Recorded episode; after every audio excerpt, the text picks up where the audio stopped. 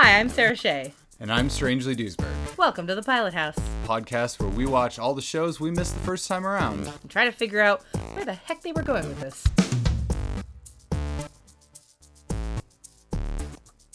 Because you're wondering why I've asked you here today, strangely. It, it is odd that uh, you decided to meet me here at this strange motel in Twin Peaks, Washington. You know that doesn't actually exist, right? What's that? It doesn't exist? I mean, there's a town there, but it's not called Twin Peaks. Well, yeah. What is the? I, I've been to the cafe. I can't remember. It. Yeah, it's Tweety's or something like that. Yeah. Is the name of the real cafe. Anyway, this is not why we're here. Strangely, we haven't watched Twin Peaks, and we never will. Why are we here? Okay, We're we are here because we're doing the season finale of season five yes, of Pilot House. that's correct. Our Nick at Night season is fully released. You have heard all of the Nick at Night there is to hear, and it's too hot in this room for me to think super clearly. So this is going to be a fun episode. But you guys know we normally get together and talk about each show that we covered in the previous season and whether we picked it up for syndication. Um, and then we talk a little bit about the future of the podcast. This time it's going to be a little different because due to pandemic stuff and also life stuff, we watched all of that season in like a couple of days and recorded all of that season in a couple of days, which sort of messes with your watching ability. You any show you're super stoked to watch more of, if you watch another one later that you're also stoked to watch more of, you're not going to do both. And I think it had the effect for both of us of making us not actually end up watching any of them. Yeah, I didn't. We maybe while we were hanging out watch one more episode of something Yeah. that night. We watched two more episodes of Batman, which is That's really right. one more episode because they're Yeah. two parters. Because we happened to watch Batman last that day, and pizza had just arrived, I think, and we were like, also we were stoked to see more. Mm-hmm. Yeah. Just to bathe ourselves in that universe. So, Batman does get the special distinction of being the only show from this season that we really did just have to watch one more episode. But I think there were a few others that we said, I'm stoked to watch more of this. Let's go do it right now. But then we had to record one more episode, and then it ran too late, and then we were kind of tired or whatever. We didn't Right, know. right. Yeah. And it, it's interesting that I didn't go back to any of these, but that kind of leads into, I guess, kind of an overarching feeling I had about this season and something that I kept coming, something that I've thought about from the shows we watched this season quite a bit since we recorded is that I miss, and this is something I've said on Pilot House before, I miss television being a 30 minute or a 60 minute block of time Yeah. where you get a story and then you're done and you don't have to watch nine hours to really understand it. Yeah. You don't have to have seen every like spin-off with characters you don't even care about just to know who that guy is who showed up during the credits or whatever. Like Yeah. it's just a 50 55 minutes or 45 minutes or whatever s- story. Yeah. And it has a beginning, a middle, and end. People grow, people learn things, people change, and then they all get in the ship and fly away, or they're all heading down the road, or you know, da da da dun, and we're done and we're Yeah. out. And like, I think that is something that is a recurring theme with all of these shows that we watched. Even though I I know you know vaguely that some of them had growth over time, but it they were all created with the idea being that they would just give you a chunk that week of nice time. You know, you would just Yeah. have a time. Yeah. It was a thing to watch. Um, and I've been thinking about that a lot because I I really enjoyed the new Star Trek show Strange New Worlds. That actually is it, it's built on that formula. There's no overarching plot about the universe or saving the solving Nice. some big mystery yeah. or anything like that. It's entirely planet of the week. Yeah. We show up, we have The a ship problem. comes to a planet, Yep. or someone comes to the ship, a problem happens, the problem is solved. Move on. Yeah, and just realizing that there are so few pieces of media created with that kind of mentality anymore. That that everything has to be this big sprawling whatever. You know, even novels. Like so many novels are like book 1 in the Trader Raven trilogy or whatever. Yeah, like yeah, it's yeah. just like I just want a beginning, middle, and end.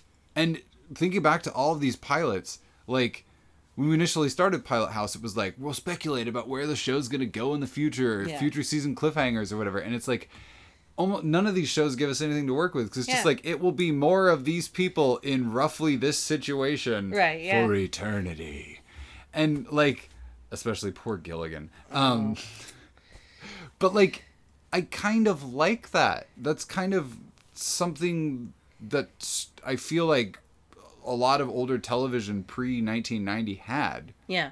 And kind of a thing that I think drew us both to do this podcast in the first place and to have a whole season of shows that all felt like that. Like I feel like I could watch episode 50 of any of these shows and be relatively oriented already Yeah. and good to go.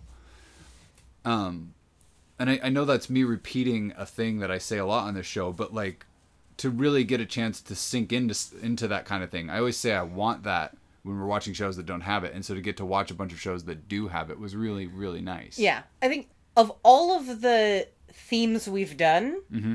this was the one that was the most samey in terms of the actual content we were watching. Yeah. Because like the season where we watched a different show from every decade was by nature forced us to watch a bunch of very different types of shows. Yeah. These shows were all from roughly the same time period. And that in and of itself says something about the kind of show. They were still very different genres. I mean, Dragnet is very different from the Addams family, but they Yeah. are both from the 60s. So there were rules about TV at that time mm-hmm. that are different from what they are now, you know. So those having those same rules applied to every show mm-hmm. affected our feeling about the overall season mm-hmm. and it made it harder for each individual show to stand out quite so much in our minds. I think that's part of why we weren't drawn to pick any of them up. Yeah, it, it, I mean, in some ways, it did almost feel like we watched eight episodes of uh, one thing. Yeah. Like there were a lot of commonalities, just in, in terms Yeah. of sort of I mean, certainly like Bewitched and uh, I Dream of Jeannie, you know. Right. We we kind of walked into that one by watching two shows, one of which was based on the other basically. But those two and then also Gilligan had a similar level of like shenanigans. Um and then like I'd say like Dragnet was kind of the outlier of being the most different. I mean, yeah. Well, it was it was the only one that Dragnet wasn't a and comedy. Dick Van Dyke were the two outliers for me. Yeah. For different reasons. But then Dragnet is the outlier even on top of that because Dick Van Dyke was still a comedy, right? Am I wrong? Is that the, was that the only show we watched that was not a sitcom? Do I need to like Uh, pull up the the season? Yeah, I think I think that's fair to say. Other than the other than the scuttlebutt about theme songs, like Dragnet was the only episode about a show that was not a comedy, and I think that was part of what made it really. I think we both felt really like this is so refreshing and like interesting and different because it was it felt different from uh from modern TV, but also very different from everything else we'd watched for the season. Yeah, as a cultural artifact, Dragnet was so compelling. Mm-hmm. Like I, I do still think about that. I've described that episode to a couple people, like just like having a drink, because it's Yeah. like it's such an odd little slice of time where it's kind of that weird. It's that weird time period that, in some ways, actually, there there's this commonality with the first episode of Batman, where he goes to the club and gets dosed with some sort of drug and is like tripping out and Yeah. dancing all weird. Uh, there was that weird. Oh no, that for the record, that was just him dancing. That is not the fault of the drugs. right. He passes out as a result. I just don't want you to Yeah. let Adam West off the hook. for he the thought dancing. that dancing was supposed to actually look cool. Well, no, I, I mean, sure. but I guess what I'm getting at is like there was kind of this interesting period of of stuff being made around that time where you had the the counterculture kind of hippie culture, everything rising up, and then you had Yeah. sort of establishment culture interacting with it or looking at it or commenting on it. And so like with Dragnet, it's like you have these cop characters who we learned later were like created in an entirely different era that then got ported to TV Yeah. later. Um and it's sort of like having them then regarding the youth of the 60s. Yeah. Or like with the case of Batman where it's like he goes into this club and clearly he's like having a weird time. Like Yeah. it's a weird experience for him even Yeah. before the drugs. Yeah. I guess I should clarify. Thank you for reminding me of that. He is Uh, he is sort of a, a straight laced citizen Yeah. in a, in a lot of ways. But it, I, you know, those that was such an interesting cultural artifact to look at because it's sort of like the difference between a modern show where you have like a bunch of, you know, trans queer character youth, you know, something like um, I've not watched it, but I've heard things about like Euphoria or something like that, where it's like sort of centering those kind of stories, versus a more established show like the. Uh, the Roseanne and now Conners reboot, where they have the kid who's like some form of um, gender expression you know the kid.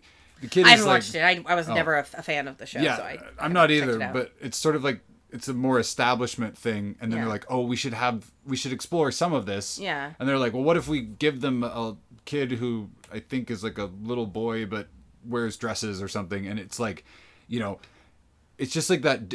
That feels more like what was going on in Dragnet, where it's like sort of like kind of, you know, the old guard being like, we recognize that there's young weird creativity coming up, and we should engage with it somehow yeah, but you know it's kind of like that interesting transitional period is really it's a weird thing to look at. Because if that show had been made 10 years later i don't think it would have been like a joseph conrad style heart of darkness journey for those for the um for uh friday and friday? Thursday? Wednesday? What's what day of the week? Friday. For f- friday and um Harry Morgan. I can't remember. Yeah. The other I can't one. remember the other one's name. to to go into Yeah. the the drug culture Yeah, it would have been yeah. a very different yeah, story that that made so much more sense once I found out that not that I questioned it Uh-huh. at the time, but I I understood it even more when I realized, oh, this was actually the return of an older show. Right. It was them being like, yeah, we're gonna be tackling today's issues. Right. This isn't an. This might be an old idea, and it might be an old premise and an old character, Right. but like we're gonna be getting into it, fam. right LSD is the the wave of the future for drugs. Oh man. But yeah, that also I think uh, one of the interesting things about that show is that I said earlier that it um, was very different from modern TV, but at the same time, I can absolutely see how this was a predecessor to like your Law and Orders, Oh yeah. your CSIs. Like, I can see this as being kind of the the, the trendsetter, blazing the trail. Yeah, well, because there's like that. There was that scene in it where the the they go to the um the crime lab or whatever, and the guy is doing like the, they have like the uh the chemist or whoever, and Mm-hmm. he like, there's like slightly more chemistry than one would expect for the plot. Right, Like it's yeah. unnecessary Yeah. for the plot to have that hard. It's like Yeah. I'm like okay, Neal Stephenson, sit down, but. But it's like that was the vibe of that show. We're gonna show you how it actually happens. Right. Like we're gonna give you extra details. Like most shows would have never thought to be like, it was this time we left the office. At this time we arrived. You know, you never thought you needed that, but it was like that was that. It was that ver- verisimilitude that they were Yeah. going for. Where they're like, we're gonna tell you how real cops actually do real investigations, and whether it was accurate or not is uh, a question for someone else who knows more about that time period. But that's clearly what they were aiming for. Yeah, I mean that traces all the way up to something like uh, we watched last season, Brooklyn Nine Nine, where it had I think they had the times, they had like Oh, a yeah, location and yeah. time on there On the You know, screen, yeah. It's kind of like, I'm sure it happened before Dragnet, but it's sort of like this ongoing tradition of having those details. From what I've read about it, my impression is that Dragnet really set that standard. Yeah, Dragnet was the first person. I mean, and remember that Dragnet started as a radio show in like Right. the 40s. Right. Prior to that, crime stories were always very sensational. That's Well, my understanding. So yeah. they were they were really the first ones to be like, but what if we tried to actually tell stories about real crimes that happen to real people and how real detectives really investigate them instead of it being like you know uh, uh, vigilantes and exciting like mobster shootouts and Right. stuff. So anyway, we didn't come here to talk exclusively about Dragnet. but I do think it sort of points to sort of this larger th- experience that we did have with these shows where they were made in this you know sort of looking at them as a as a whole Yeah. they all kind of got made in this time of transition where there were things being explored on them that were possibly not necessarily portrayed on television before or being shown in, a, in front of a wider audience like uh, I Dream of Jeannie Yeah. comes up with a situation where you have an unmarried man and an, uh, and woman Yeah. like li- cohabitating Yeah. And even like going into the bedroom together at the end of the episode. I mean, granted, she turns into a puff of smoke, goes under the door, but Yeah. still, Still very risque. and you know, it's like Uh, in a in a time period where, as far as I know, even then it was still. It, it, it could have been very briefly before that, or it could have still been happening. But the tradition of showing married couples with like twin beds in their bedroom, because like you could not sh- imply that even a married couple was sharing a bed. Yeah. Like it, that was either in very recent history at that point, or it, it was still happening. And so yeah, to even imply that two you know unmarried people were like in in a in a bedroom together Mm-hmm. a- for any length of time seems like oh my very risque. If we can't show her belly button, we're at least gonna show her going into the bedroom with him. Yeah, yeah, and it's just like like sort of watching people tiptoe around that or sort of figure out what they could and couldn't do with things like that. Yeah. You know, again, so now Addams family. You know, I'm not the first one to notice, nor the thousandth one to notice. Like that whole thing where because Gomez and Morticia are technically doing everything Yeah. opposite day, Yeah. you can have a married couple be super affectionate and all into each other Yeah. on TV, because the joke is, haha, this is the opposite day. Yeah. You know what's interesting though, actually, about that? Um, this is something that didn't come up on either of the episodes, and I don't know why. Uh-huh. It seemed really obvious to me when I was editing. Like, why didn't we talk about this? Was that that's what I've always heard people say is that uh yeah one of the weird things about the Addams family is that this married couple are actually affectionate and in love with each other. And I just I went, yeah, okay, yeah. I've, I've seen I've seen enough sitcoms, even to this day, Yeah. about married couples who do not seem to like each other all that much. So it just that math checked out. But then you have the Dick Van Dyke show Yeah. with a married couple who are very affectionate and physically affectionate. Yep. Like in the parlance of our times, they fuck. Oh yeah. Absolutely. I remember thinking like, oh wow, that's because this was maybe even before. Mm-hmm. If I don't remember the exact years of either pilot, but if it wasn't before Addams Family, they were right around the same time. Right. So that I wonder how that was received. If it was on the Addams Family, it was received as another sign that this is a, a weird, unusual couple. Like, how is it received on Dick Van Dyke, where they're not the 100% cliche couple because Right. he has a slightly unusual job writing for Right. television. Uh, as, as far as jobs that are depicted on TV at the time, anyway, he doesn't work at a factory or in a, just in any old office. But other than that, they're pretty conventional. She's a stay-at-home mom. They have one kid. Um, you know, she's she's wearing she was wearing pants, which I did see someone say on the internet that like her pedal pushers were like a revelation for a stay-at-home mom on TV to be wearing pants around the house. Whoa. I was like, whoa. But yeah, she's still a stay-at-home mom. The entire first episode, eh, the, the main thrust of the episode is women's intuition and I'm worried about my son who might be sick and the over-concerned mom and the dad being like, you're, you're, you're overthinking it, honey. But so in a lot of ways, they were very conventional. But then, yeah, this whole like, man, those last five seconds are hot. Yeah. When she takes off the necklace, like, Mm-hmm. goddamn.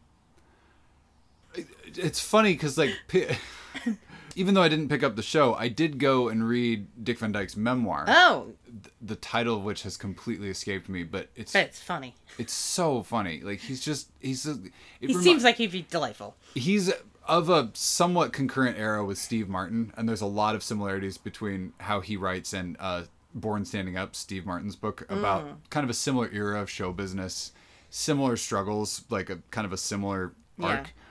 Uh, but he talked about working on the Dick Van Dyke Show with Carl Reiner and how there were things in it that they thought they weren't going to get away with, but then they did. And a key element to it was that the relationship with like with Mary Tyler Moore felt so real that most audiences and again this is Dick Van Dyke's like kind of This- cheer- like yeah. winky Remember, uh, it's a memoir, Yeah. not a, a citations yeah. galore But- required with a memoir. but- his impression of why they got away with these things Yeah. some of the stuff was that people really thought he and mary were married because the on-screen chemistry and just their their ease with each other was so believable Aw, that's that it was sweet. it was like you could almost get away with some stuff because it's like well you know They're leave them alone that's yeah, that's the mm. Yeah. whereas like a lot of other sort of television shows the there was maybe a the fiction i think it's because he was playing a guy Yeah. you know, like it.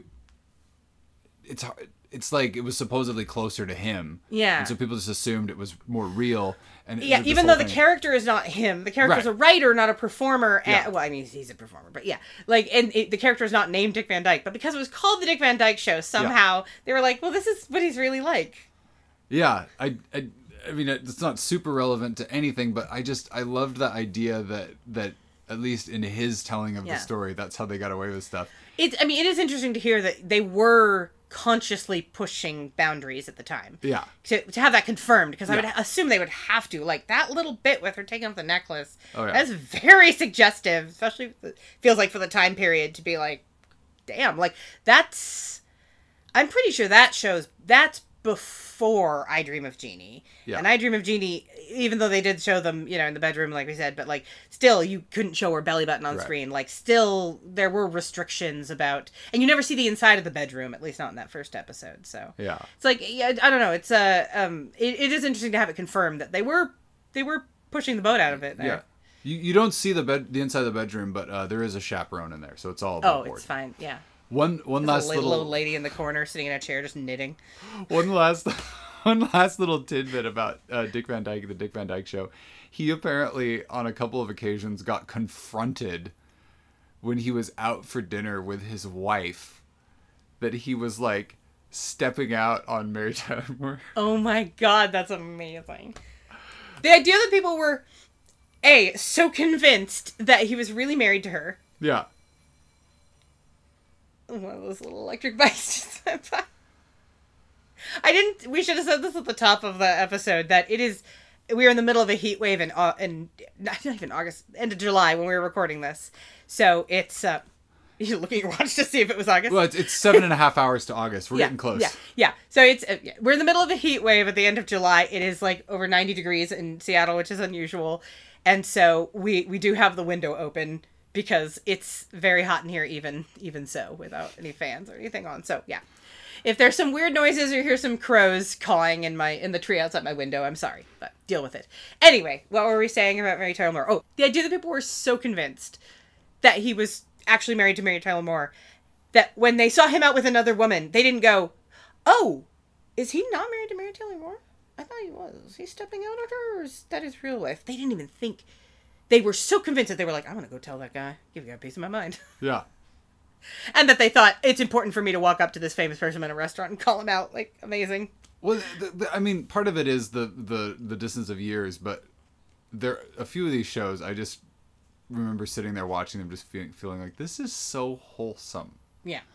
and that one was, I think, the the pinnacle of that of all the shows we watched. That like it just has this feeling of like you know when people are like back in the good old days or you know back when back when people were better or whatever like when people get Right. nostalgic nostalgic for the past i know that it's a fantasy but i've very rarely seen the fantasy as strong as i can see it in this where i'm like okay this is your vague memory Yeah. you know because sometimes you hear folks older than us talk about vague memories of like it used to be like this and walter cronkite would tell you the news or whatever and I'm, I'm like when literally when and like that is actually this this artifact this the dick van dyke show is like okay that that's a when. Yeah. that's a when we can specifically point to and find things in. It's like oh okay. Oh, yeah. okay. Okay carl. okay. Well i think we should address the uh i was going to say the elephant in the room but it might be more appropriate to say we should address the bear in the room because we also did watch a show with a bear this season. And uh i just thought uh, we should sort of talk about that moment when this podcast lost its way and went into a tailspin Oh, I was like, we watched a show with a bear. I was racking my brain to think of a scene in any of these Nick and Night shows or Ted Lasso that had a bear in them. I had already forgotten because TaleSpin was not technically part of season five, except that it came out exactly two weeks before the beginning Right, of right. season five. So yes, we uh, we temporarily on uh, April first uh, forgot what our show was about. And I did question later. I was like, why did we decide the funny joke would be we forgot what our show was about, not, hey, everybody, we're pivoting to a new topic. We're changing what our show is about. That seems like the more obvious joke than we forgot for a minute that our show wasn't about pilots. Sometimes I wonder how our brains work, strangely. uh by all accounts it doesn't make sense No, no. But it was fun. it was fun I genuinely enjoyed watching that with you. I, I, that is such a good memory. That's a top tier memory of working on this podcast. Yeah. Just because that was something that upon revisit, it was both like chintzier than I remember. It's just like Yeah. a lower quality worse, product. Worse and also better. Yeah. well, I certainly had no memory. I, I'm sure I didn't ever see this, but like the fact that it was shot like it shot, it was made as if it was like a feature length film, just like kind of like a direct to video. But apparently, I think it was actually shown in some theaters, mm-hmm. but kind of as like a promotional Right. thing for the show more than it was like this is a real movie. What and the it's so weird because like some of the the paintings and the map paintings and backgrounds and things are really high quality. Like there is Mm. Yeah. some gorgeous work on display, and then there's also like yeah. the giant lightning laser thing that is just like a ball on the end of a stick. Yeah. Well, and also um, the incredibly forgettable songs, which I found I found out I think after unfortunately after we recorded the podcast I found out that uh, the, the the all those forgettable songs, including an entire extra one that was edited out. It was shown in the theatrical version and edited out for the TV show. And when I stumbled across it online, I legitimately sat there going, "Was this edited out, or did I just forget it because it's deeply boring and forgettable?" And I was pretty sure. And then I found confirmation somewhere that it was edited out, and I was like, "I think we watched the TV version." Right. But anyway, uh, th- those songs were all written by the same songwriting. It was a married duo uh, that wrote the theme song, which is a unimpeachable banger. Yeah. And they also wrote the Gummi Bears theme song, which is also pretty damn good. I'm like, they must have been rushed. That's the only explanation I could think of for it. Maybe they were going through something and they were rushed. It seems like there has to be two elements to explain why all the songs in that are not just forgettable but kind of bad. I my my uh my theory is that they got hired to write the theme song and then late in production it was like, "Oh, we need three more musical numbers." Maybe. we're to because I can't remember I'm I'm now drawing a blank, but TaleSpin originally began life as they were developing a, a spin-off or a sequel or something to something else and then they mushed it up with Jungle Book. It was like a I don't remember this, but it sounds feasible. it's sort of like uh, Chip 'n Dale Rescue Rangers was originally uh, it was meant to be more of the rescuers. oh, wow, that explains so much. Yeah, That would make so much more sense than Chip and Dale. I mean, it wasn't a problem. I think that was a great show. I loved Right. it as a kid, and I still have very fond memories of it now, even though I have no interest in watching the new movie. But uh, yeah, it, it the idea of okay, Chip and Dale are just two lovable scamps who do not wear clothes and make life hell for Donald Duck. Somehow being like now they're adventurers. Like it, it's it's as uh, in it's it's just as confusing as a bunch of jungle animals teaching a human boy how to live in the in India. Yeah. Suddenly they're in the Caribbean in the 40s and they're doing an adventure serial. Yeah. It's like just as how did we get here? yeah. the I can't. I'm now. I can't, I'm, it's bothering me that I'm drawing a blank on what the original sort of pitch was, but it was it was one of those things where they had a thing and another thing, and then they just kind of now kiss The them. thing I'm the thing it's reminding me of is I I might be remembering this incorrectly, and I apologize if anyone knows the truth about this, but there's some. It is a true fact that the same uh, songwriting duo as two brothers, the Sherman brothers, I think is their name, wrote the music for um, uh, Disney's uh, Mary Poppins and also uh, Bedknobs and Broomsticks. Right. And I feel like I heard a thing at one point where um, they had started working on Mary Poppins, and then uh, the the author of Mary Poppins started. There started being issues. Right. I know that it's also a fact that there were issues with her and Disney, and they made a whole movie about it with Tom Hanks, who made Disney seem like a great guy uh, because he's Tom Hanks. But I believe that that caused a delay in the production of Mary Poppins. But Disney had the Sherman Brothers on retainer, and they went, "Well, we've got this other book Right. that we're thinking about making a movie for. So here's this book. Maybe write some songs for that. And if you watch those two movies back to back, the songs do seem like some of them could have been interchangeable. Right. And there's maybe some question of there's maybe some truth that like some of the songs were supposed to be for one movie and got moved to the other or something like that. Well, definitely the I love to laugh thing. The- I love Yeah. to laugh where they're like floating up to the ceiling. Yeah, it has nothing to do with what's happening in the. It could have been in any live action Disney movie, Right. pretty much. And that also seems much more at home in a film called Bedknobs and Broomsticks Yeah, than in well, Mary Poppins. And also the the the one in Bedknobs and Broomsticks, the the bobbing along, bobbing along at the bottom of the beautiful briny sea, Yeah. where they're suddenly like dancing with fish.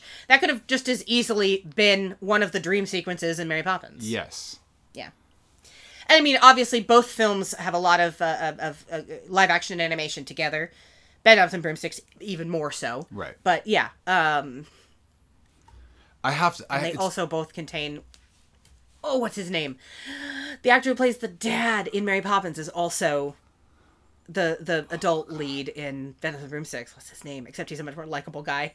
oh, it's. I'm. He's like he's like he's like uh, the the the that the dad from Mary Poppins. If he had like a younger brother who was like the black sheep of the family, and his existence is part of why the dad is such a like stiff upper lip guy in the beginning of the movie. That's the character he plays in Bedknobs and Broomsticks.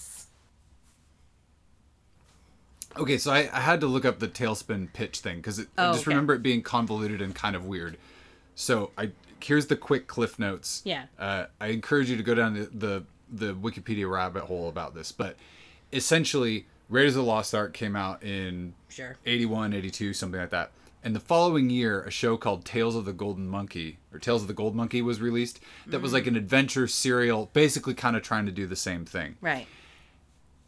Disney was trying to develop an animated adventure show, and they had four different production teams under four different producers who were kind of all supposed to be pitching adventure shows. Yeah. And one team was basically trying to do an animated Tales of the Gold Monkey because it's about that show is about an air cargo service kind of thing. Yeah. They were also inspired by Porco Rosso, the Mm, Miyazaki mm-hmm. movie, which if you think about the world of TaleSpin, That is one I've still never seen, but I at least know the brief. yeah, it's like very similar kind of animation style, float planes, all that kind of stuff. Um, and so they're like, oh, we kind of make a Porco Rosso thing. And then the Jungle Book was theatrically re-released for its 30th anniversary, and they're like, let's just let's just put like because they couldn't fit, they couldn't Yeah. crack what characters to use, and, and they're like, oh, Jungle Book, that's hot right now. Let's use Yeah. them. So it's kind of Use like a, the momentum of people remembering that they like the Jungle Book and a new generation being Yeah. introduced to it. Yeah.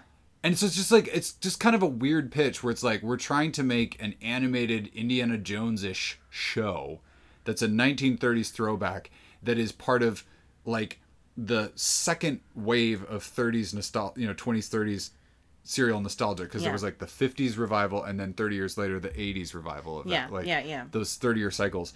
And you know what? Let's let's so let's combine a nostalgia thing from 60 years ago with a nostalgia thing from 30 years ago as they both come around in the Yeah. Yeah. in the mm-hmm. thing. It's just it's really really fascinating honestly that that yeah that explains everything. Like i i had a feeling as a kid obviously i never questioned it. You don't Right. question those things when you're a No, kid. that You're is just like the world. that's just this show and you're like okay. Yeah. but as an adult looking at it and going hey that was a weird combination of things. How did that come together? That is a perfectly like yeah this thing was popular at the time so they were trying to rip it off and they had this other property that had was experiencing revival and they went mm, you know So, it, it's it all it's it's a perfectly cromulent explanation. are you ready for one more the the one more piece of that puzzle? Oh, oh, please. So, you know how the show is about kind of a lovable doofus who owns a business, but he has he doesn't really have a head for, you know, Business. business? Uh-huh. Uh, you know what the most popular show on television was at the time? We've watched the first episode Oh, of it. tell me. Cheers. So, the reason that there We is have not watched that. You watched it on your own. we didn't watch it. On We did not Oh my do- god! I talk about Cheers with you so much. I just We've- figured we'd watched it together. we have talked about it on the podcast, but you watched Cheers. Right. So I've watched like the first couple seasons of Cheers. Yeah. And so you know, Ted Danson. He's this lovable doofus. He owns a bar. He's not a bad businessman, but like they throw into in the very first episode. Um, I'm totally forgetting her name now. She shows up. Uh, not Oh. not Kirstie the Alley, the one who was there before her. Oh, I was trying to remember the character name. It's on the tip of my brain, but Shelley. uh, Diane. Di- yes, Diane. so they bring Shelley in Long. Shelley, yeah. Shelley Long and Shelley Duvall. I mix them up all the time. They're both willowy '80s actresses. Yeah. 70s, 80s. So anyway, just brought up Shelley Duvall, and my brain shut down for a second. I'm sorry. Okay, and I'm back.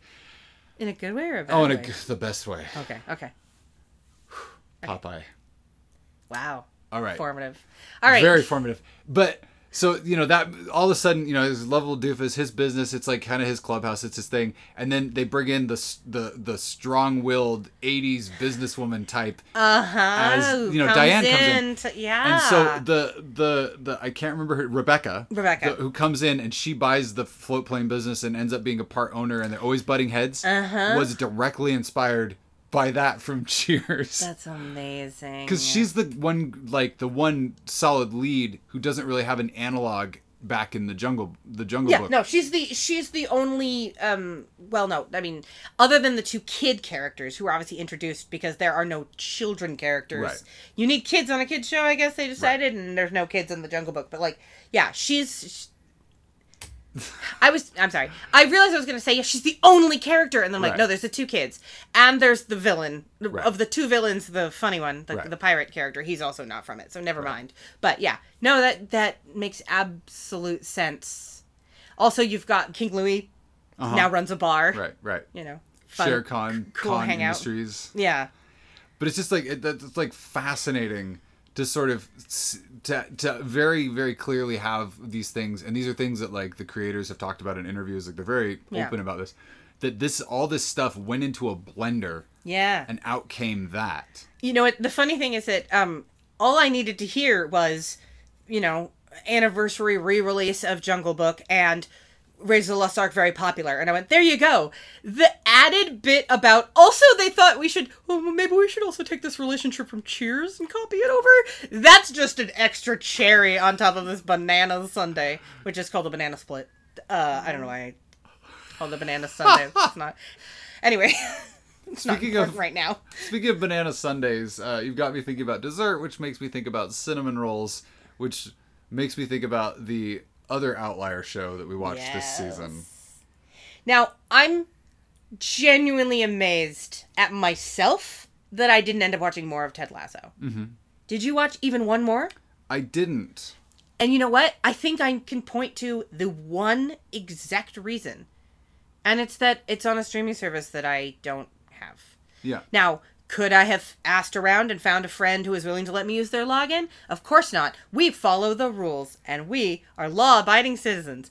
Of course I could, but it was just that one extra step. yeah And it's pandemic times, and honestly, I have so much screen in my life, uh, Right. even still, after two and a half goddamn years, that when I watch TV now, it's usually because I want to just like relax and escape and like I just end up rewatching a lot of like old faves and I mostly watch stuff that me and my roommate are both interested in watching. right So I don't make a point to watch something just because I found it an interesting show, which is usually in the before times would be why I sought out something and watched it. But you know, my roommate and I have rewatched the entirety of Leverage twice in the past calendar year. So that's where my head is at. Well, you know, uh, I've uh, I've been on a rewatch journey through Star Trek Deep Space Nine. Yeah, I have also, but that's been going on for several years. I just I have uh, starts and stops. Every Yeah. time Kai Wynn shows up, I lose my will to live or watch the show. I mean, Pope Pope Karen is a is hard. Yeah, she's the fucking worst. People who like her, of the two main villains of that show, people who are like, oh, Kai Wynn is really interesting and complex, and Gul is like boring. I don't want to talk to those people. When I found out that they existed on the internet, I was so upset because I'm on the opposite opposite camp. I, yeah, I'm so confused as to. I, I wonder if it's like she was maybe really popular with like, conser- th- There's like a weird conservative Christian block that really likes Star Trek.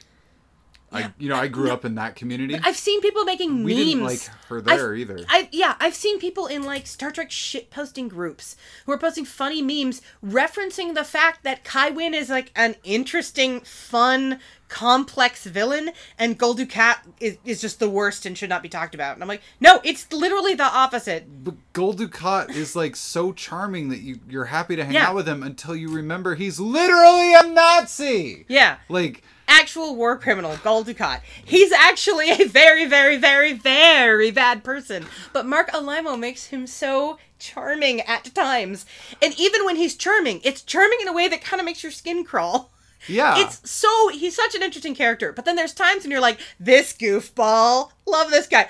Oh, he murders. He does murders. Right. Sorry, I forgot about the murders for a second. Not a goofball. Not a goofball. Okay, moving on. but Kai, Kai Wynn shows up, and you're just like, uh, this bitch again. Do we have to watch this episode? Kai Wynn at it again with the white nonsense. like she's just she's just tedious. She just makes me not want to watch the show.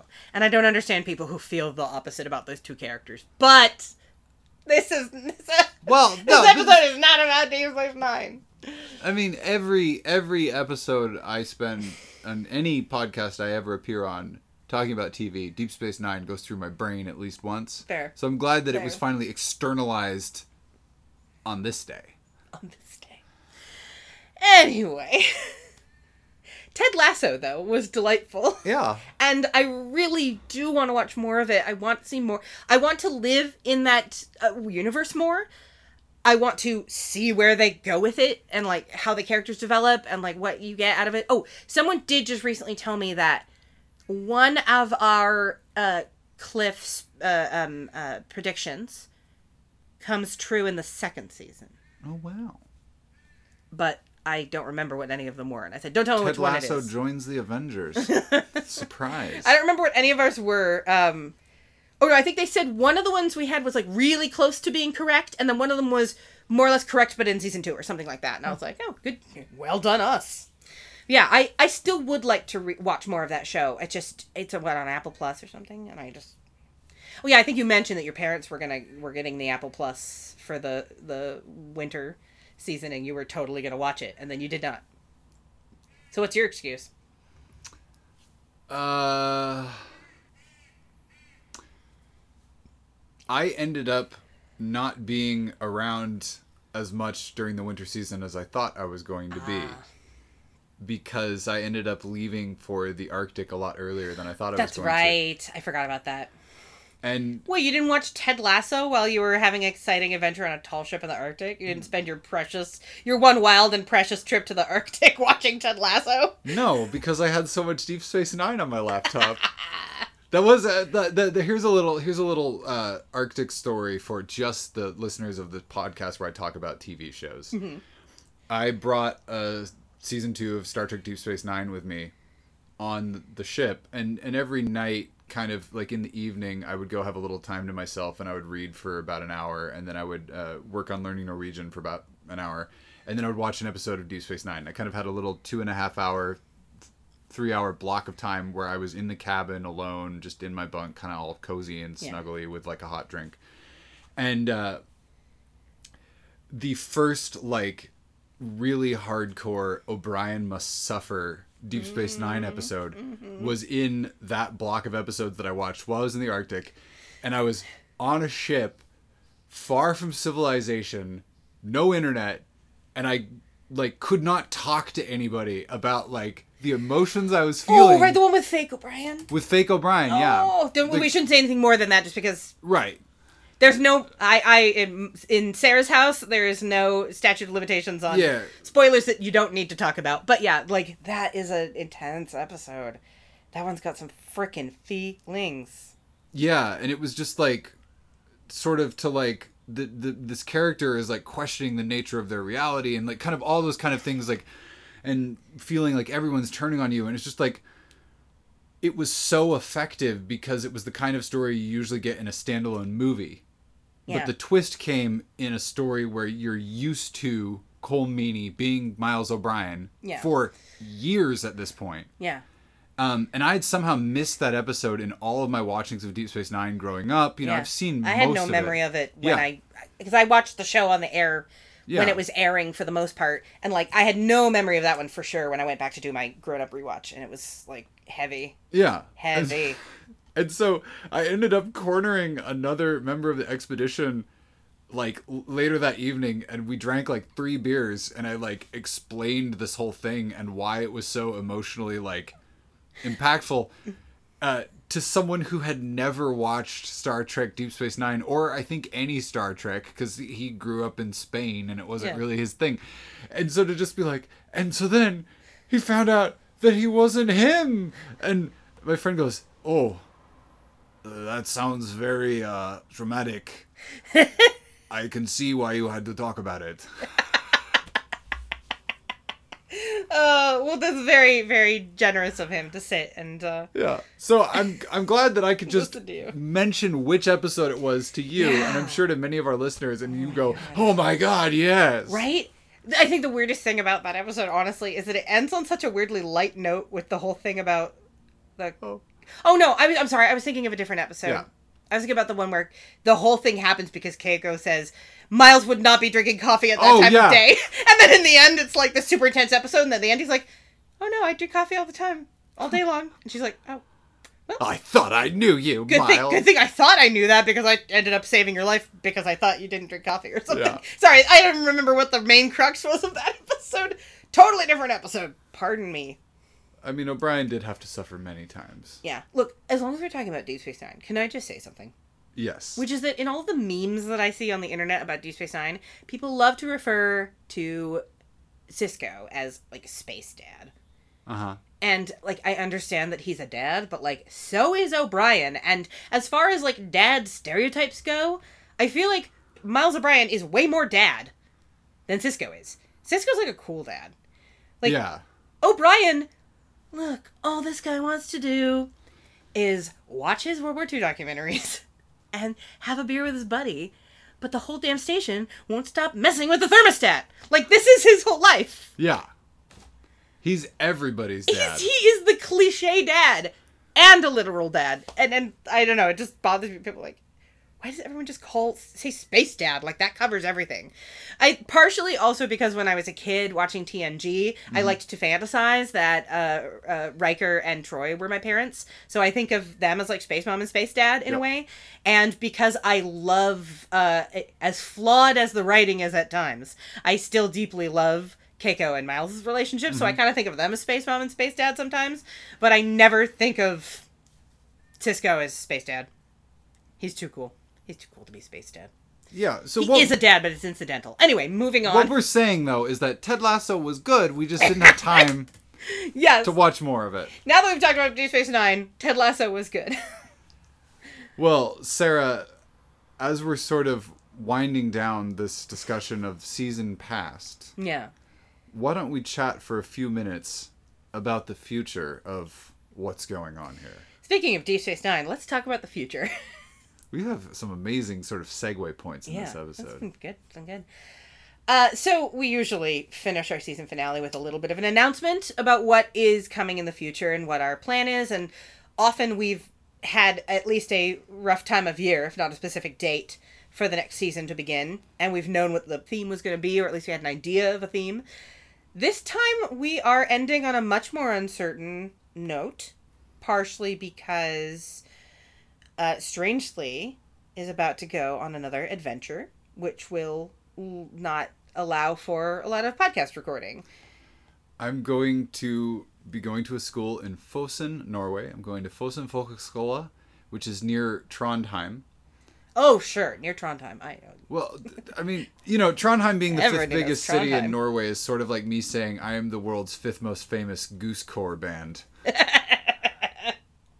but uh, Yeah, but anyway, so I'm going to the school. It's an intensive nine month program to learn how to build traditional Viking longboats using traditional techniques, and it's all taught in Norwegian, which jeg, jeg ikke snakker Norse. So I'm still working on it, uh, but uh, I've got uh, s- størst amount of work to do to finish.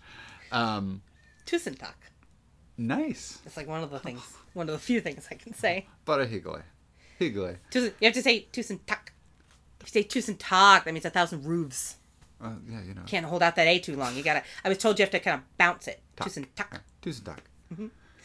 Uh, That's that's a thousand thanks. If anyone. one of my favorite things about sort of everyone knowing that I'm trying to learn Norwegian right now is everyone has like the one thing they know how to say in Norwegian, and my favorite one so far is this like older man that I know through the Bellingham Farmers Market community, and he really wanted me to learn um, "Snakk du dronninger," which means "listen to the queen." and it's like a, it's sort of like a, a Please use that whenever when someone is not paying attention to you and you Yeah. need to get their attention. listen to the queen. S- Snakk du dronninger. It's like uh, s- s- du. It's like listen to the queen is like it's like a, a marital proverb, right? So like Ah. husbands like listen to the queen. I was thinking it was something about like you know just toe the line, follow the rules, like Yeah. listen to the. But I, I I don't know that Norway has ever had a ruling queen. I don't know if they've had a, a queen in her own right as like on her own, but they I believe they A still queen have. queen, not just a married to the king queen. Yeah, they right. A queen queen. A, a, A, woman a- king. yeah. They have not had a woman king. right. To differentiate, because like when a queen queen has is married, that person does not get to get called the king. But No, when he the, is, like, a king the is married, consort, yeah. the queen's but when a king is married, that that person is called the queen, Right. Because gender. Uh, I know that they still have uh, royals though, because one night I was walking through Oslo and I was very drunk, and I ended up trying looking at Google Maps and going, I could get there faster if I went in a straight line through this, which looks like a park. And so I hopped a little fence and was sort of walking along, and passed a large building with pillars and things, and I just sort of kept walking. Oh, no. And then a very, very handsome man with a gun came up to me and was like, "Ah, what are you doing?" And I was like, "Oh, I'm walking, to, going there." And he said, "Oh, "This is uh, restricted at night. It's closed. Uh, this is the palace." And I went, "Oh," uh, and he goes, "It's all right. They are the king is not in residence right now, so you." Just go there, and he I- let me go. I can't believe that the royal palace of Norway has hoppable fences. It's. I mean, so so much of Norway has hoppable fences in places where we would have ten foot high barbed wire because just Well, people people just know not to. I guess. I guess so. Like as soon as he heard uh, me speaking, uh, you know, as soon as he was like, "Ah, an American, you Yeah. are you are basically an Ill- illiterate child." I am. Yeah, yeah. I feels bad for you. Not only in the sense that you can barely speak our language, but also in the sense that you don't know better than to just hop a fence and break Yeah. a rule. So Ah, anyway, good despite my earlier uh, faux pas, I am going back to Norway. Faux pas, fox's paws, faux paws. Yeah, one of those little fox paws. Uh, I'm going back to Norway to learn how to build Viking longboats, and it's this intensive program. So for the most part, I won't have reliable internet access, and I'm going to be kind of out there. You're gonna be busy making boats. That's right. Making boats, sailing boats, dreaming about boats, eating out of little round boats. Yeah, those little paper trays that are called boats. Yeah. Yeah. Uh, so as a result, and also because of the eight nine hour time difference, Yeah, something. It changes based on daylight savings. it, it's going to be uh, uh, difficult or possibly impossible for us to get anything recorded, and because of a very busy uh, schedule for for both of us, um, but especially you preparing for this trip, and on the heels of coming back from your trip to the Arctic, that did not leave us time to do one of our little what we call a clump night and record all of a season in one go, and then have them pieced out uh, over time. So uh, we had a chat about what that meant, and we also thought, you know, it has been over five years. We've done five seasons, and uh, uh, un- unlike a lot of podcasts where five seasons might mean, um, you know, like a, a, a couple hundred episodes or something, we managed over five years to, in five seasons to put out sixty-nine episodes up top. Ah! Hey. Uh, so yeah, it's um, we thought this would be a good time to sort of revisit and say how do we feel about the podcast and what do we want to do? We want to change anything about the future? So should we talk about what our our loose idea is? It's not nothing set in stone, but Yeah, and if, if, it why don't you take the lead on this? Because I feel like I did a lot of talking about uh, about TaleSpin and Wooden Boat School. So you you kind of you had more concrete ideas about this than I did, but is- I was yeah. very yes Andy. So Yeah, I'm yes. ready to be your yes Andy. yes, Andy. Um, so I'm just thinking. I'm just because Nick at Nite. I'm just imagining somebody watching the Andy Griffith show at home and just being like horny for Andy Griffith, being like, "Yes, Andy." I love a man in uniform. yes, nailed it. Anyway, the point is, uh, the loose idea that we have for the future is that this feed uh, and this show and kind of everything that we're doing podcast wise, the Sarah and Strangely show, will be pivoting from Pilot House to something that we're tentatively calling Herringbone Audio Presents. Uh, the Herringbone Society is a sort of light, loosely t- named uh, production company, if you like to call it that, of me and Strangely and uh, my brother. I almost said our brother. How adorable! Uh, my brother Aaron and uh, my sister uh, Esty. That we have sort of like you know sort of vague. Uh, it's the umbrella. Com- it's a parent company of all the Yeah. stuff that we all make. So, um, in case you always wondered why the podcast always says Pilot House is a Herringbone Society production at the end, And- now you know. That's also why at the end of most episodes of Strangely and Friends, the podcast, I have a similar little thing where I say Oh, yeah, Strangely and. Friends, the podcast is a Herringbone Society production. Because technically, both Strangely and Friends, the podcast, and Pilot House are both Herringbone audio shows. We've just never actually done anything about that fact. So, the idea is that in the future, in this same feed, so stay subscribed, uh, we will post occasional episodes for a while um that might whenever if if we are able to make something happen while strangers in Nori, for example if we we end up thinking of something or whatever maybe we'll watch another movie. We had a really fun time talking about jaws last season. Oh yeah. um or in, in the in between season the the october spooktacular.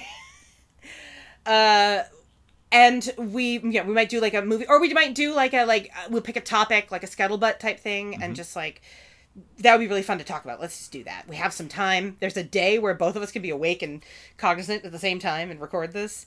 You know we might post it up in the feed um, but it might not be about television or movies or anything similar. It might be something else.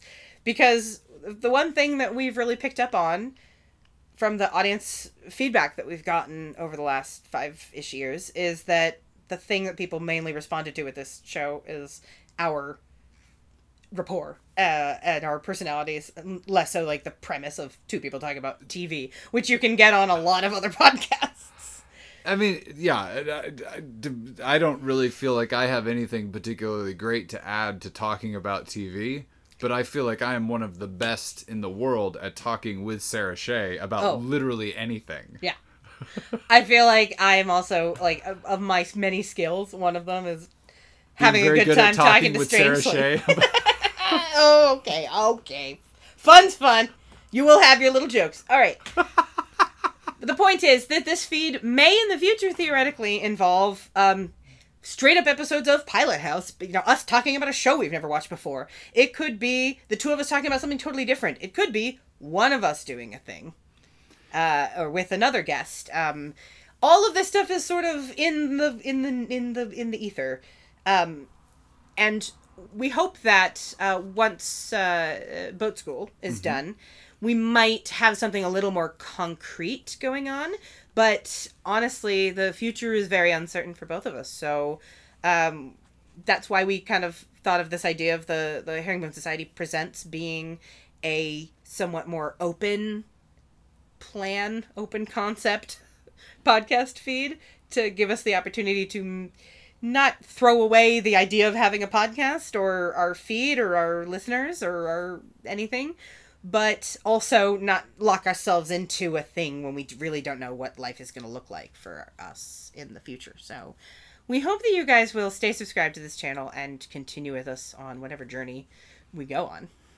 it's it's always been a journey and it continues to be a journey you know looking back over the last five-ish years of doing this i remember when i first suggested to you that we do this. And uh, i was just like i love talking about tv with sarah shea. And it's funny that the show that originally motivated me to like want to do this whole thing i still haven't managed to sit you down and make you watch an episode of earth final conflict. But like at some point What?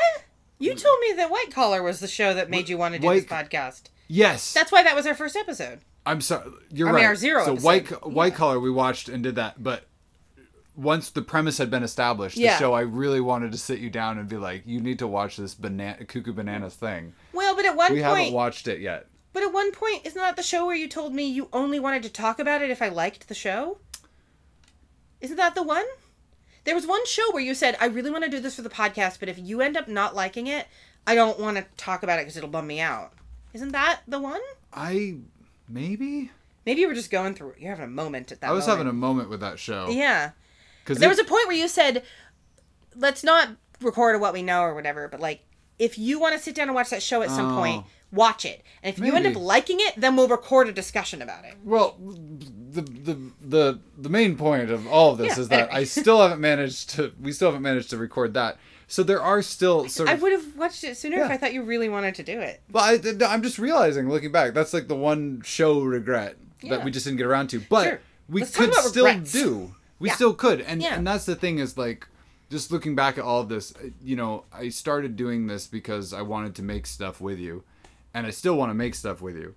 You know, I I mentioned to you earlier when we were talking off mic that you are a huge factor in my prose writing because you are often the second reader. You go through and you make sure I spelled my own name correctly and that the commas are in the right places and all of those like proofreading things. But also you give me comments on structure and form and and clarity Yeah. that I, I think are really huge. And If you're uh, looking for a freelance copy editor, visit sarahshay.com. Email me.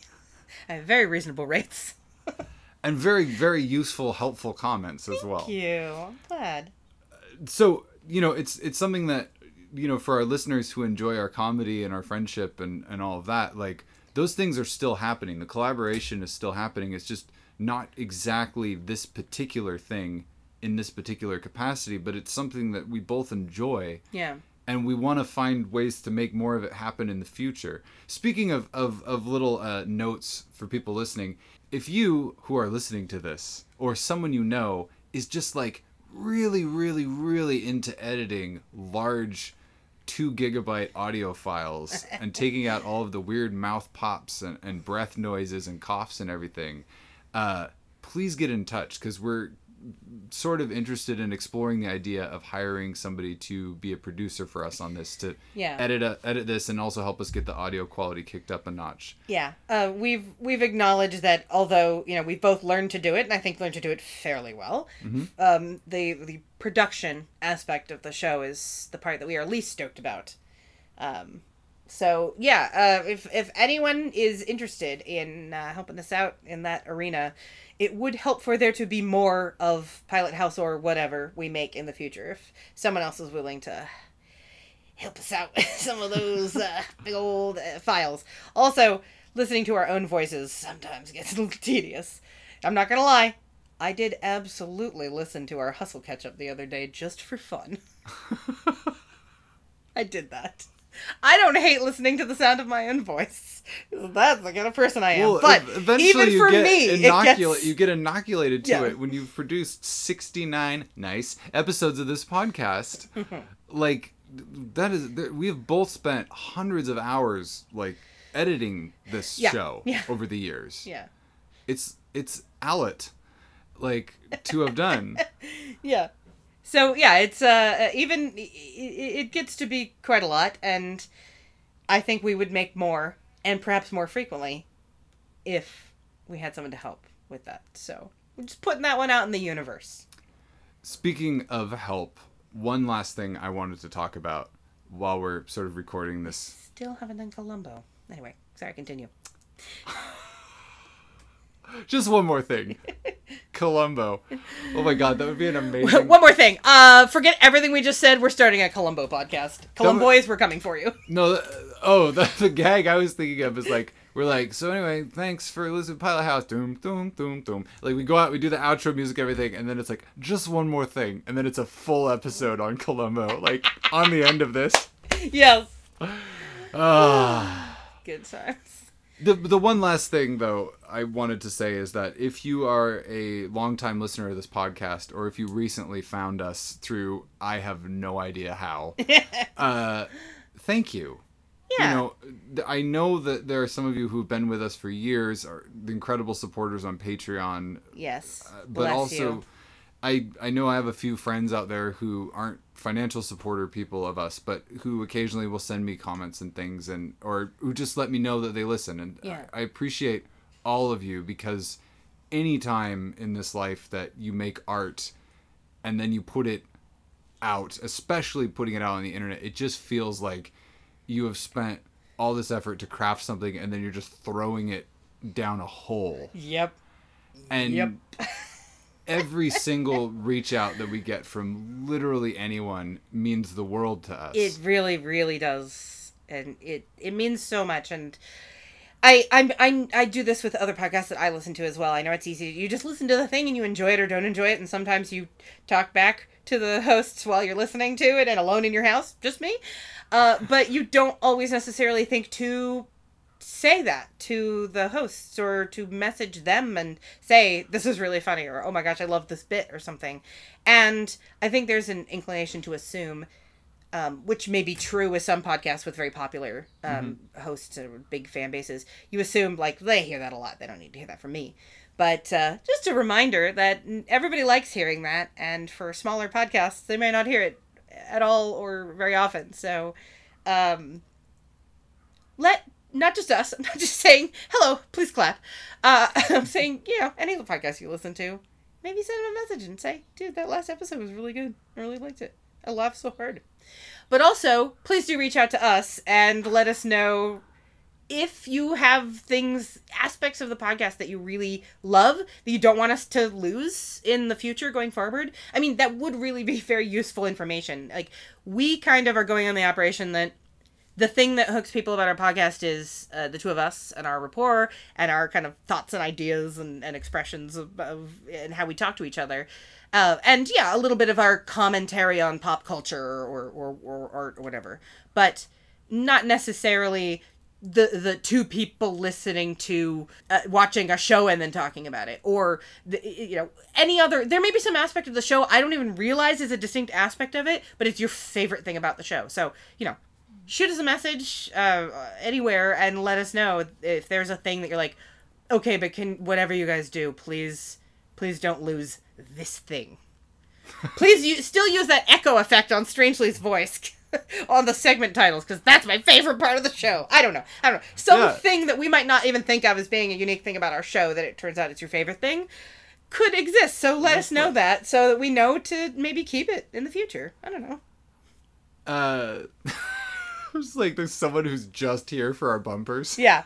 like hitting the 30 seconds forward button until like, it's like, oh yeah, here we go. Oh yeah, here we go. oh, I love that one. So good. uh We should make a, a, a clip reel just for that person that's like all of our outtake versions of that that we say in the recording session where we like mumble it, but I'll put the echo effect on all of them. oh my god. The ones where one of us is going like, hey, that guy, or something. We say it in a silly voice because we're, you know, getting the yayas out during a recording session. Oh, I have saved some of them that were really funny. we have had some good times. Yeah. And we will have many more. Yes, we will. Now, obviously, all of the Pilot House socials and things will stay active, Sarah. But what uh, is going to happen with the Patreon going forward? We Yeah. talked about that a little bit. We sh- I feel like we should announce that and just let folks know here. Uh, so with the uh, release of this episode, the Patreon will go from monthly to per thing, um, which means just, if you are a patron, you will not be charged then unless we release something. So if we release, uh, if we manage to actually record something while Strangely's in Norway, for example, and we release it, whatever month we release it, then you'll be charged that month. So um, you will stop being charged monthly as soon as season five is over, um, since we do not know if slash when the next the next time we'll get to to release a thing. So yeah, but the Patreon will continue to exist, and if we do release stuff in the future, you know, um, we'll still be there, um, and we might uh, eh, once the once we've actually gotten the season edited and out and done. Um, I'm think I'm gonna go through our collection of outtakes and things that we've there have been things over the years that we clipped out because we meant okay, we're that's not gonna be in the episode, but it's kind of funny, and I'm gonna save it for posterity. Um, I've got a whole folder of that kind of stuff, and some of it is one of us saying one word, and some of it's like a five minute bit. So I might save, I might, and some of those have already gone up on the Patreon, but sometimes I intend to post something on the Patreon, and then I forget. so uh, keep your eyes on the on the Patreon. I will be posting some of that stuff. I think um, at when while Strangely is away to you know kind of remind you guys how great Pilot House was. Did we ever release the awkward uh we're gonna have drinks and be fun attempt at talking about the wire? No, because we don't know where it is. Remember? Oh, that's right. We always posted when we first started the Patreon. We were like, Yeah. once we get to this level of this many patrons or whatever, we'll release the lost episode of The Wire, which was the first episode we ever recorded and is like hectic as and and mildly tedious. But we always intended to do that, but then we we didn't we didn't re- we, we set the goal too high and we never got there. And then one day I asked you, "Hey, do you have that original audio file?" And you weren't sure where it was. And it's not my computer because we used to. That was when we were still Right, recording on right. at your house. So we don't know where that is. It probably still exists, It's, but uh, a- as long as we don't know what hard drive it's on, it's Schrodinger's podcast episode. I think I might have lent the the thumb drive that has it to Jimmy Hoffa. Uh oh. But yeah, so if we ever find should that, find that. That that should go out to the Patreon here, people. At if least. we ever find it, I will attempt to listen to it and see if it's as bad as I remember, or maybe better, maybe worse, and uh, we'll see. Well, in the meantime, Sarah, where can people follow along, find, and support you solo specifically? No. Uh, well, sarahshay.com is my website and has all of the things. But, I mean, I, I tweet pretty regularly. Uh, and I very irregularly stream on Twitch at twitch.tv slash the Sarah. Um, just uh, originals and covers and take requests and all that. That is like a once every couple of months kind of thing. Um, am I doing anything else with my life right now? You have a solo Patreon, yes? Yes, I do. Yeah, patreon.com slash Sarah Shay. Should have made all of my things the same username. Uh, I think that's all the plugs I have to plug. Do I have anything else? Am I doing anything else?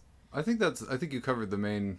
The main. That's depressing. I feel like I should have something else on the hob right now, but you know, life's complicated. So. Well, we we did have some off mic chats about some secret projects you've been mulling, and uh, well, true. folks should stay tuned for future announcements. True. That might just be a, a Herringbone Audio Presents, though. So. Exactly. it'll be in the feed if that little project comes to fruition. So, little tease for you there.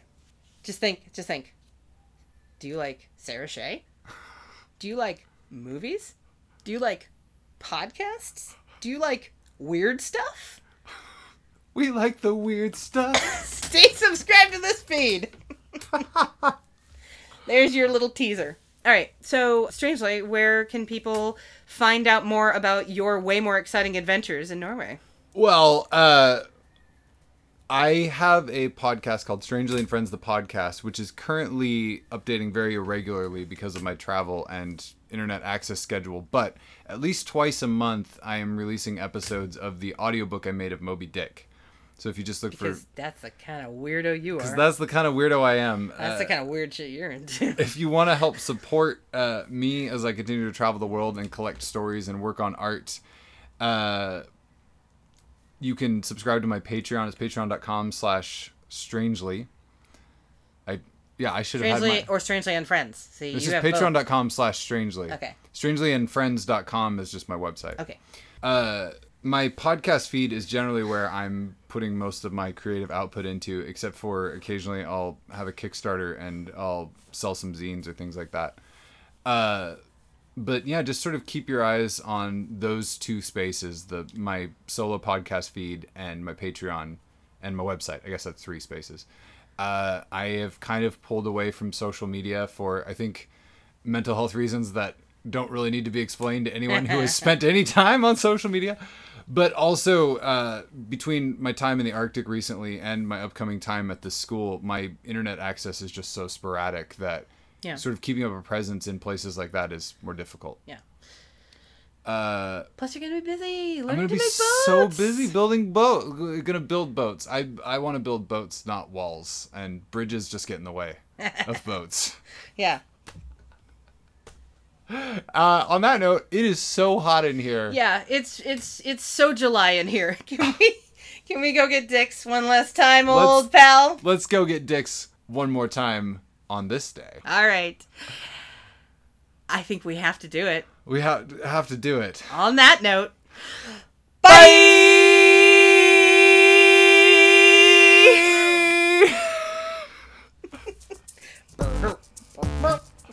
Thanks for listening to Pilot House. You can follow us on Twitter, Instagram, and Facebook at Pilot House Pod. Visit our website, pilothousepodcast.com, or email us at pilothousepodcast at gmail.com to suggest future topics. Please share this episode with a friend or rate and review us on Apple Podcasts. It helps people find us. Our podcast is entirely listener supported. So thanks to our special guest stars Cynthia, Tina, Juniper, and Jerry. Visit patreon.com slash pilothouse to find out how you can become a series regular. Pilot House is a Herringbone Society production. Oh, here's a fun fact that I think people don't know: Oh, what's that? the theme music Mhm. is called "Hell's Hold Music." That's the title of that piece. Strangely composed it and recorded it. Right? It's Hell's Hold Music. Hell's Yeah. Hold music, yeah. Yeah.